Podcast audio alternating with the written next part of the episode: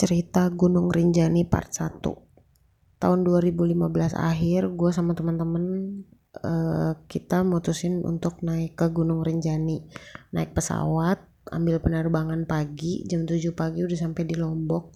Terus kita jalan-jalan dulu di Lombok sambil kulineran. Nah uh, perjalanan dari dari bandara ke Sembalun Lawang itu pos pertama untuk untuk pendakian itu perjalanannya 4 jam ditempuh naik mobil. Nah waktu itu kita udah udah sewa mobil duluan.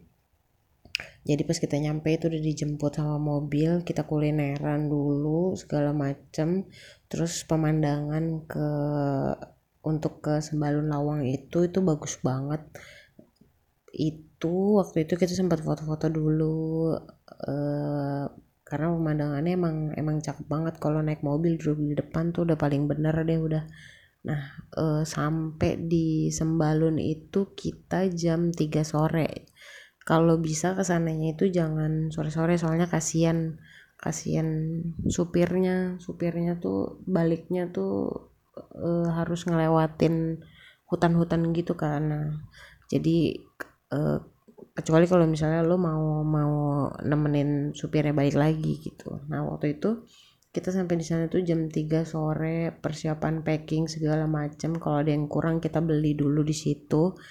Ter sambil nungguin uh, pos perizinannya itu buka waktu itu. Nah terus kita sambil beli itu uh, di sana di dekat pos itu itu ada ada penginapan murah buat rame-rame gitulah. Nah terus sambil nungguin pagi itu gue cari cari porter dulu gitu. Porter itu tugasnya untuk bawain uh, barang yang berat bisa juga untuk pen, uh, eh, apa penunjuk jalan gitu gitulah terus maksudnya bisa untuk bantu untuk cari air atau segala macem lah mereka tahu tempatnya gitu kan.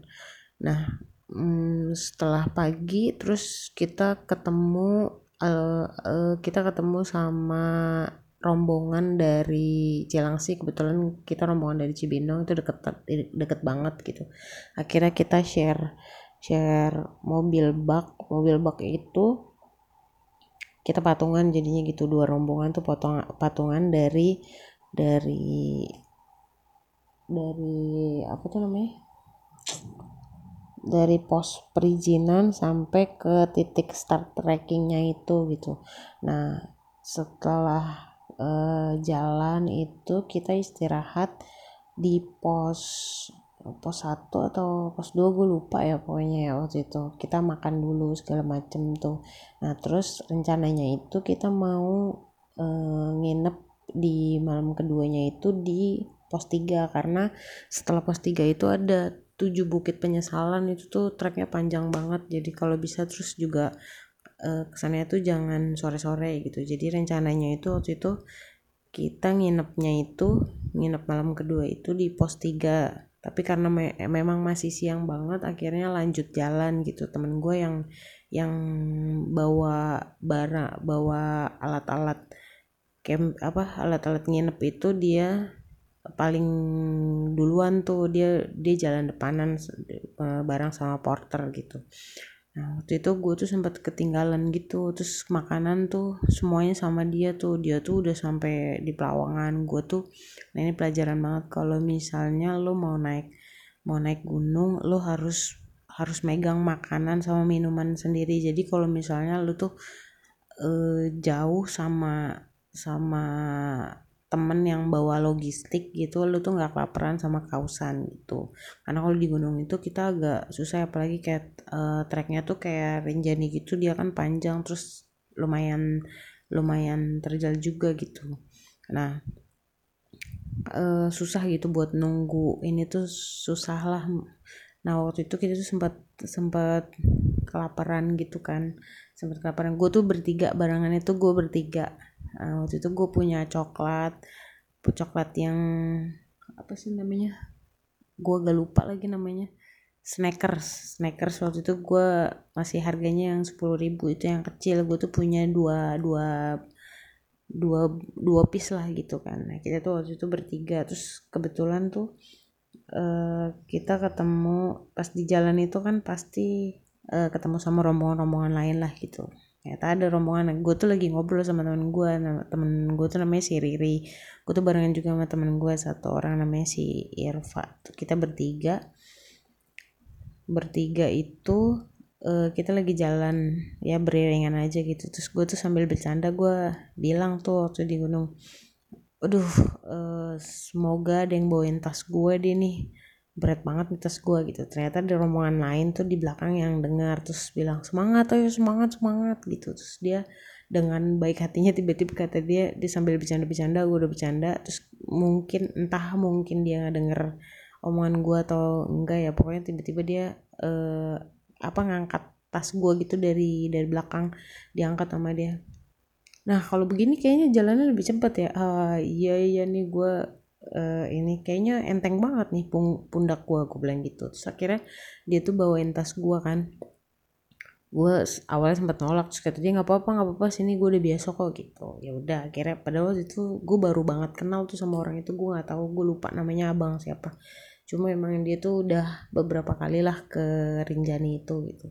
Nah terus tas gue sempat dibawain sebentar sama dia terus akhirnya kita e, berhenti e, di pos berapa gue lupa ya pokoknya kita istirahat terus gue bilang makasih ya bang gue bilang gitu kan ya so kenal so kenal aja lah kalau di gunung itu kan Nah terus gue tuh punya coklat dua nih, coklat sneakers ini yang gak gede-gede banget sebenarnya. Awalnya sebenarnya gue tuh basa-basi ya kan. gue basa-basi gue bilang bang, uh, gue punya coklat nih bang, lo mau nggak bang? Gue bilang gitu. Terus gue pikir dia bakalan gak mau dan karena dia kan emang kayak udah biasa gitu di gunung. Terus dia bilang mau gitu, ya udah akhirnya tuh satu buat dia terus satu tuh gue bagi tiga ya kan gue lirik-lirik kan ya masih Riri masih Irfa ya kan. Karena emang gitu tuh gak punya makanan lagi. Cuman itu doang dan temen gue yang bawa logistik itu di depan. Temen gue yang lain itu ada di belakang karena kecapean ada yang bawa air juga kan dia tuh. Namanya si Cahyadi yang bawa air. Nah terus uh, si Cahyadi nih eh si Cahyadi. Nah terus gue tuh udah tuh satu sneakers itu eh, coklat sneakers itu uh, yang gak gede-gede banget itu gue akhirnya bagi tiga ya kan. Udah bagi tiga ya Bismillah gitu. Ya hiburan gue tuh sebenarnya kalau di jalan itu ya udah gue uh, apa namanya video aja gitu. Gue dulu dulu emang suka video emang suka inian supaya supaya gue tuh bisa inget terus gitu sama momen-momen itu. Momen-momen zaman muda yang seru banget gitu kan nah waktu itu tuh kita udah capek banget lah gue udah capek banget sih Cahyadi itu di belakang tuh yang bawa minum. Teman-teman gue yang cowok-cowok lain tuh pada di belakang. Si yang di depan itu yang bawa logistik tuh si Ikin tuh bawa tuh dia tuh dia bawa sama sama porter kan udah depanan. Kita tuh udah di tujuh bukit penyesalan itu udah udah sampai banget karena kita belum makan. Alhamdulillah banget lah itu masih ada tenaga gue kan juga kebetulan ada vertigo juga kan. Vertigo gue tuh hampir hampir kambuh tuh waktu itu. Karena emang uh, treknya itu kan terjal banget ya. Terjal banget. Terus anginnya tuh udah kenceng banget lah gitu. Nah terus uh, alhamdulillahnya tuh udah pas udah mulai gelap tuh gue udah sampai di Pelawangan. Pelawangan Sembalun gitu. Nah, sampai di Pelawangan Sembalun kan tapi uh, gue kan harus kita bertiga tuh tetap harus nyari tenda gitu tuh di mana gitu. Karena Pelawangan itu tuh panjang banget. Jalur itu panjang banget. Gue tuh nyampe di Pelawangan Sembalun tuh gue bertiga kan. Gue Riri sama si Irfa tuh. Nah terus uh, udah sampai di atas angin udah kenceng udah mulai gelap gue juga udah mulai capek udah lapar capek. Wah kayak macem-macem lah tuh terus uh, alhamdulillahnya ketemu sama si abang tadi tuh yang bawain tas gue ya kan. Di atas dia tuh udah udah sampai terus dia udah udah nggak gelar tenda gitu jadi udah jadi tendanya. Terus dia ini ke gua e, ya sini aja lu duduk aja dulu sini istirahat tungguin temen lu gitu. Lu ngapain? Gue nungguin temen gue nih bang. Temen gue gue nyari tenda nih bang. Tenda gue di mana ya bang? Ya gue bilang gitu. Terus kata dia udah lu tungguin di dalam aja lu berdua gitu. Gue sama si Rira akhirnya nunggu di dalam. Terus si Irfa e, naruh tasnya di tenda itu terus dia nyari tenda kita lah gitu yang udah dibikin sama si Ikin. Uh, si si Irfa tuh yang dia tuh orangnya tuh sabar banget sebenarnya gitu. Cuma mungkin karena emang udah capek banget ya awalnya tuh gue udah sampai di atas tuh udah kita udah sampai di Pelawan Sembalun tuh udah cuman manggil-manggil doang ikan ikan gitu kan. Ikan ikan gue bantuin teriak-teriak gue sama Riri tuh bantuin teriak-teriak gitu kan. Ikan ikan terus si Irfa juga keliling-keliling tuh dia kan nyari-nyari tanda kita mang sambil manggil-manggil tuh ikan oh, nggak ada tuh sampai terakhir tuh gue dengar banget mungkin si Irfa juga udah capek banget kali ya. Dia yang super sabar itu dan uh, religi banget dia tiba-tiba bilang ikan ikan anjing ikan ikan bangsat ikan anjing gitu-gitu. Saking dia tuh capek udah lapar udah udah nggak tahu lagi lah. Terus uh, terus kan gue gue tuh waktu itu dapet porter karena gue tuh ngobrol di bawah itu sama ada tuh orang orang taman nasional gitulah. Namanya gue lupa abang siapa gitu. Nah gue tuh punya nomornya dia kan. Terus kebetulan tuh di oh ya di Pelawan Sembalun itu dia ada sinyal loh. Jadi kita bisa bisa telepon lah gitu. Gue telepon ke si abang taman nasional itu gue tanya nomor nomor handphonenya si uh, abang porter gue itu. Punya nggak bang? Tolong bilangin dong bang. Gue di deket pos nih. Gue eh gue di deket ini banget nih tanjak apa pas banget nyampe gue masih di awal-awal situ lah pokoknya nih temen gue udah pada capek. Gue bilang gitu kan tolong dong porternya suruh nyamperin. Soalnya temen gue nyari tenda belum belum ketemu-temu gitu. Alhamdulillah akhirnya uh, si porter udah ditelepon sama si abang taman nasional ini. Terus dia langsung nyamperin gue sama teman-teman kan sama si Ikin juga nyamperin ini nih tenda gua di sini gitu. Terus panjang jalan sih. Ikin tuh abis diomel-omelin tuh sama si Riri sama gue Ikin lu parah banget tuh Kin. Kita udah kelaparan gini ini lu udah masak belum? Iya iya iya. Nih gua udah ini nih gua udah masakin. Parah banget lu. Lu makanan sama tenda semuanya tuh ada di lu gitu sama ada di supporter itu kan. Itu ah pelajaran banget. Itu pas itu tuh vertigo gue udah mulai agak kambuh gitu kan. Angin udah kenceng gue udah nggak tahu tuh kalau vertigo itu kan muter-muter gitu kan. Gue agak-agak agak-agak nggak tahu uh, jalan yang gue ini tuh yang mana gitu. Gue cuman uh, pegangan ke tasnya si Riri kalau nggak salah. Eh enggak ding. Tasnya tuh dibawa sama si Ikin. Akhirnya tuh gue sama Riri tuh jalan-jalan gitu kan. Gue megang ke tas yang dibawa masih Ikin tasnya Rere sama tas gue yang dibawa masih Ikin kan. E, karena dia tuh yang yang udah paling duluan lah nyampe nya gitu. Gue cuma gue udah pegangannya udah gue nurut lah pokoknya. Karena kalau nggak gue nggak pegangan ke tas tuh gue takutnya gelundung gitu loh. Karena itu aneh kanan kirinya jurang kan. Ya udah terus alhamdulillah kita nyampe. Terus teman-teman gue juga nggak lama yang cowok-cowok itu uh, nyampe juga gitu. Akhirnya kita istirahat terus uh, karena sebenarnya itu memang uh, rencananya itu kan kita malam pertamanya itu cie malam pertama. Malam pertama tuh nginepnya di uh, ini loh di Sembalun itu di dekat pos daftarnya Taman Nasional itu kan. Itu malam pertama di situ malam kedua itu di pos 3 terus uh, malam ketiganya itu di di Pelawangan Sembalun gitu. Tapi alhamdulillahnya karena karena kita udah sampai di udah ngebut duluan jadi bisa dua malam tuh ada di Pelawangan Sembalun. Terus akhirnya kita istirahat dulu deh tuh eh, pokoknya malam itu kita istirahat dulu sampai kita nikmati pagi-pagi itu kita nikmatin paginya di situ. Sorenya pemandangannya bagus banget alhamdulillah. Waktu itu cerah gitu kan awan segala macam alhamdulillah. Wah cakep banget lah pemandangannya asri awan-awan gitu tuh sempat main kartu gitulah rame-rame di pinggir situ sambil nungguin sunset gitu. Terus um, malamnya baru jam 12 malam itu baru kita trekking uh, ke puncak gitu. Jadi dari Pelawangan Sembalun kita trekking ke puncak tenda itu di situ oh ya uh, di Pelawangan Sembalun itu banyak banget monyet uh, jadi kadang tuh suka suka si monyet ini suka iseng gitu loh kalau ke apa ke tenda tuh dia suka suka buka inian terus makanan. Itu sebenarnya cuma mau nyari makanan tapi kadang kan kalau ada yang ditemuin apa mungkin dibawa kali ke bawah apa gimana gitu. Mungkin kalau ada yang katanya kan banyak yang bilang kalau di Pelawan Sembalun itu banyak maling karena banyak yang hilang lah apa segala macam gitu. Mungkin kalau menurut gue sih nggak nggak sepenuhnya bukan inian manusia mungkin ya. Maksudnya itu ada ulah-ulahnya. Si monyet-monyet itu juga mungkin.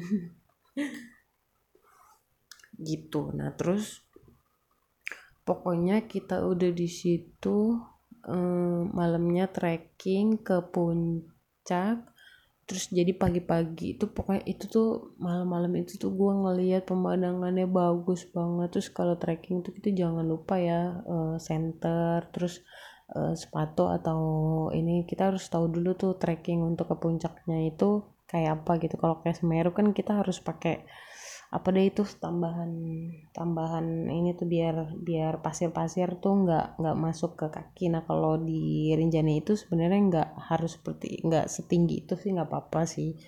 Tapi sarannya sih bagusnya tetap pakai sepatu ya guys. Karena bebatuan segala macam itu loh. Nah itu waktu itu kita trekking tuh dari jam 12 malam. Jangan lupa berdoa. Pokoknya di sana tuh tetap harus sholat segala macam ingat Allah banyak berdoa lah. Karena kan kita tujuannya itu sana kan ya memang memang apa ya menikmati indahnya ciptaan Allah gitu. Biar lebih bersyukur lah.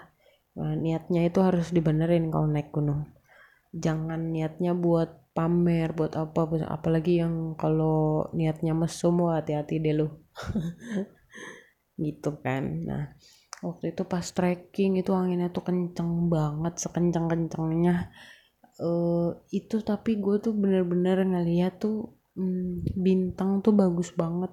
Bintang bagus banget terus bulan bulannya waktu itu lagi bulan sabit lagi. Aduh itu kalau aja gue bisa foto ya pokoknya di ketinggian gue tuh kayak kayak ngelihat ke bulan tuh gue nggak harus nenggak gitu loh. Gue tuh paling suka kalau di gunung itu kalau ngelihat awan nggak harus nenggak karena gue udah kelihatannya tuh kayak seta, sejajar gitu. Kadang e, ngelihat awan tuh ada di bawah kita gitu loh.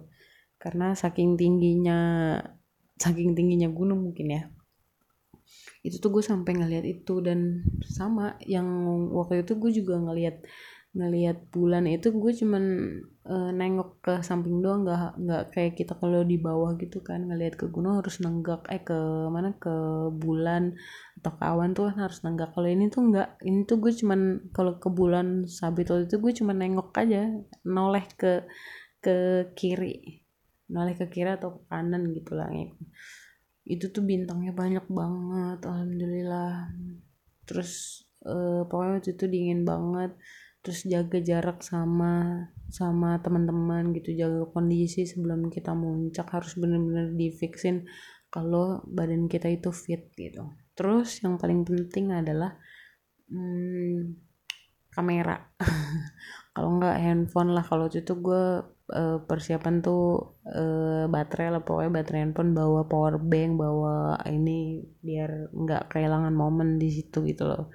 Karena kadang tuh kita uh, kalau kita kangen tinggal ngelihat foto atau videonya aja gitu tuh udah uh, terobati lah rasanya gitu nah waktu itu kita sampai itu sebelum subuh pokoknya. Sebelum subuh tuh itu masih gelap tuh. Sunrise belum belum nongol tuh.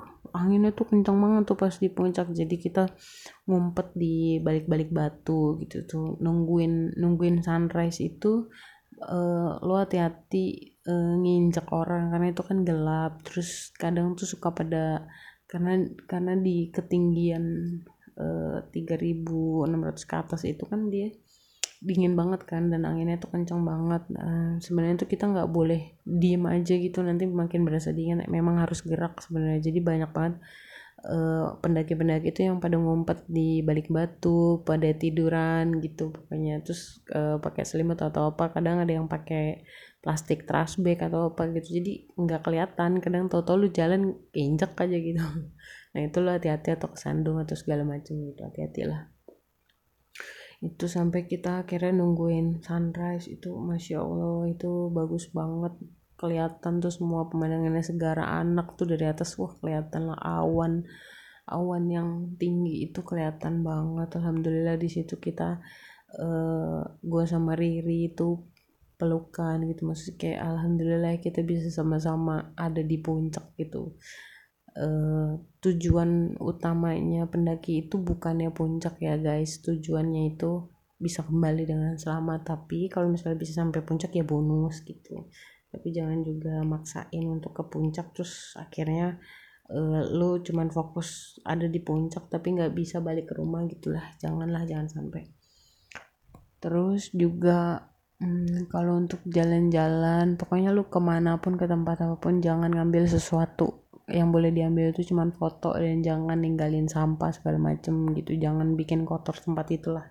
Kalau lu nggak bisa mengurangi maksudnya nggak bisa membersihkan tempat itu seenggaknya lu nggak nggak buang sampah sembarangan lah gitu. Jadi eh, ber beberapa tahun kemudian kalaupun lu bisa balik lagi ke situ atau lu bawa anak cucu lu ke sana tempat tempat itu tuh masih masih sebagus itu gitu bukan tempat sampah. Karena gunung memang bukan tempat sampah kan itu tuh eh, akhirnya kita bersyukur ada bisa ada di situ tuh uh, kita sholat subuh.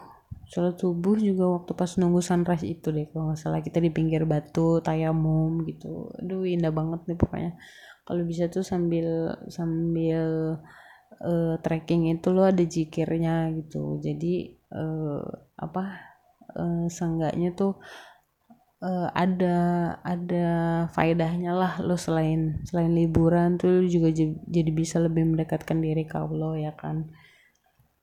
Nah terus hmm, waktu itu habis kita udah ke puncak turun habis turun itu terus uh, balik lagi kan ke Pelawangan Sembalun udah ke Pelawangan Sembalun terus hmm, pokoknya pagi tuh gue udah nyampe Pelawangan Sembalun lagi deh tuh. Pokoknya jam berapa gue lupa ya jam 11 apa jam berapa gitu. Nah terus jam 2 kalau nggak salah. Jam 2 itu kita udah turun lagi tuh ke Segara Anak dari Pelawangan Sembalun ke Segara Anak. Atau jam berapa ya? Gue lupa deh. Pokoknya hari itu juga abis kita turun dari puncak nah eh, ke Segara Anaknya tuh ini tuh. Nah itu porter tuh udah mulai pisah tuh. Kita udah nggak pakai porter lagi karena emang itu udah cuman satu jalur kan itu pisah sama porter terus gue sama rombongan sama temen-temen gue tuh pada pada turun ke segara anak karena turun ke segara anak itu treknya capek banget juga. Dan waktu itu gue tuh lagi dapet hari pertama fisik gue tuh lagi drop dropnya banget gue juga nggak tahu itu harusnya tuh uh, jadwal jadi jadwal jadwalnya tuh nggak hari itulah harusnya tuh.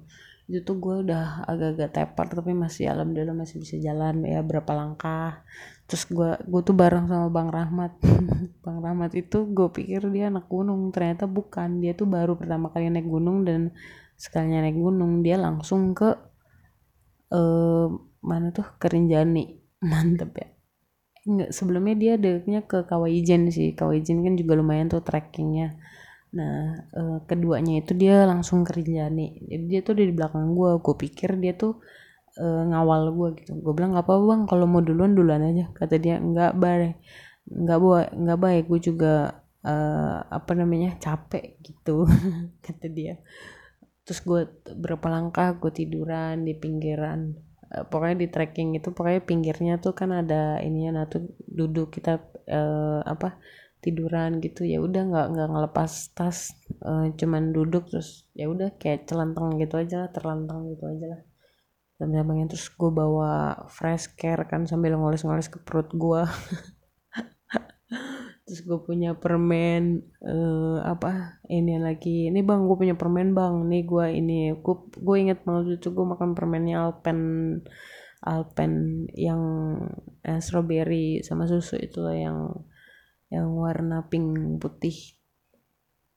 Itu terus pokoknya sampai gitu tuh uh, pokoknya tim sapu bersih lah gue berdua sama sama bang Rahmat itu itu gue berdua tim sapu bersih terus si temen gue si Jambul ngingetin uh, ya agak cepet dikit ya soalnya udah mau maghrib nih takutnya kalau udah gelap lo le lebih lebih susah lagi jalannya gitu kan. Oh iya soalnya kan kita udah nggak pakai nggak pakai porter kan dan kita semua tuh belum ada yang pernah ke Rinjani gitu. Jadi memang bener-bener ya udah ngikutin ngukit ngikutin grup-grup lain aja gitu. Jalan yang rame pada ke mana ya situ kita gitu. Dan emang itu cuman satu jalur doang. Nah, itu pokoknya gue tim belakangan lah pokoknya tuh. Sampai di segara anak tuh gue bener-bener maghrib masih maghrib gede lah ya bahasanya. Gue mulai agak ngebut tuh waktu itu. Gue bilang sama bang Rahmat eh bang agak cepet dikit bang agak gak enak nih kayaknya gue bilang gitu. Ya udah ayo gitu. Ya udah terus alhamdulillah kita nyampe di situ di segara anak.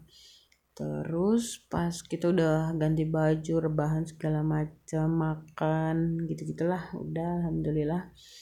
Terus hmm, jam berapanya ya? Jam 8 apa jam berapa gitulah.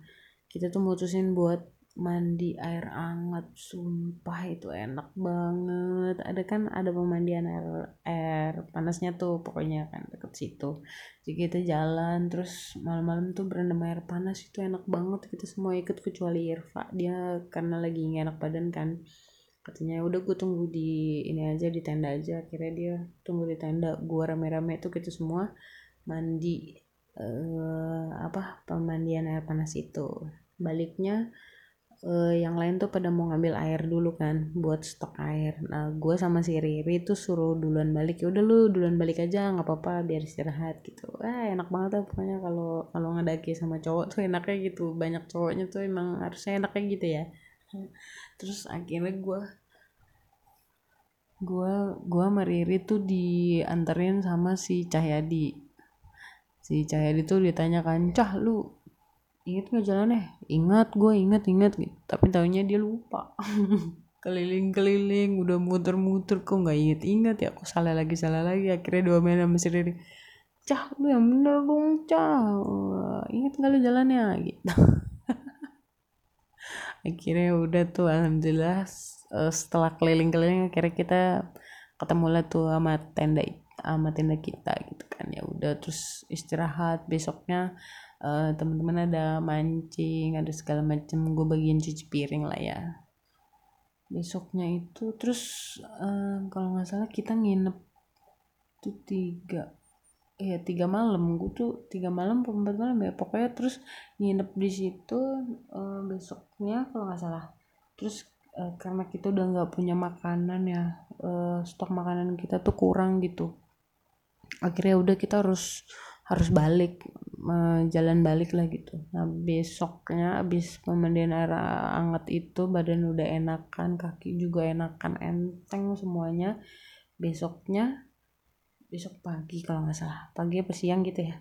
Terus kita uh, trekking lanjut lagi ke Senaru ke ke titik finish lah pokoknya udah tuh kita jalan jauh banget makanan udah tinggal itu doang Nutrijel.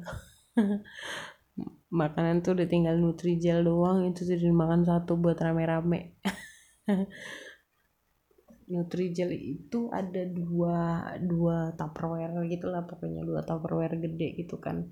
Jadi itu tuh saking kita kekurangan makanan sampai kalau kita mau makan itu tuh harus harus tunggu semua regunya tuh kumpul gitu. Maksudnya rombongan gitu tuh harus kumpul dulu baru kita bisa makan bareng-bareng gitu.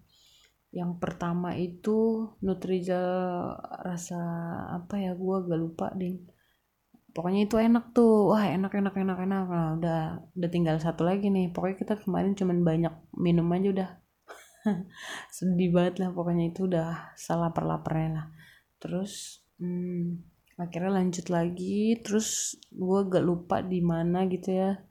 Itu tuh pokoknya kita baru istirahat lagi. Itu makan uh, Nutrijel coklat tuh gue inget banget. Itu makanan terakhir kita gitu udah ngumpul udah capek banget udah ketawa-tawa tuh udah bener-bener yang tipis-tipis banget lah. Terus uh, makan makan Nutrijel coklat uh, gantian gitu kan pokoknya satu ini kan temen gue nyuap nih kita udah lengkap. Temen gue nyuap hmm enak. Kedua hmm enak. Gue makan hmm uh, gue juga makan kan kata si Riri gini bon gue uh, suapin ya gitu. Tangan gue kotor oke okay, gitu. terus gue pas gue makan hmm enak. Gue suapin dia gue bilang buka Arya mulut lo yang gede ya. Gue bilang nih gue suapin yang gede. Iya dia makan hmm enak tadi. Ya udah tuh sampai ke orang terakhir tuh makan. Gue si Cahyadi tuh kebetulan terakhir. Apa nih rasanya aneh banget. Tapi kan emang kita nggak punya makanan lain lagi ya udahlah disikat aja lah ya. Lo harus tahu rasanya Nutrijel coklat itu rasanya kayak cincau tapi pahit. Tuh tau nggak cincau yang nggak pakai gula nggak pakai apa? Nah itu kayak gitu. Tapi pahit aneh lah pokoknya rasanya. Habis itu kita ketawa-tawa habis dibuat iya ternyata itu yang bikin Bang Rahmat ternyata dan dia lupa masukin gula guys.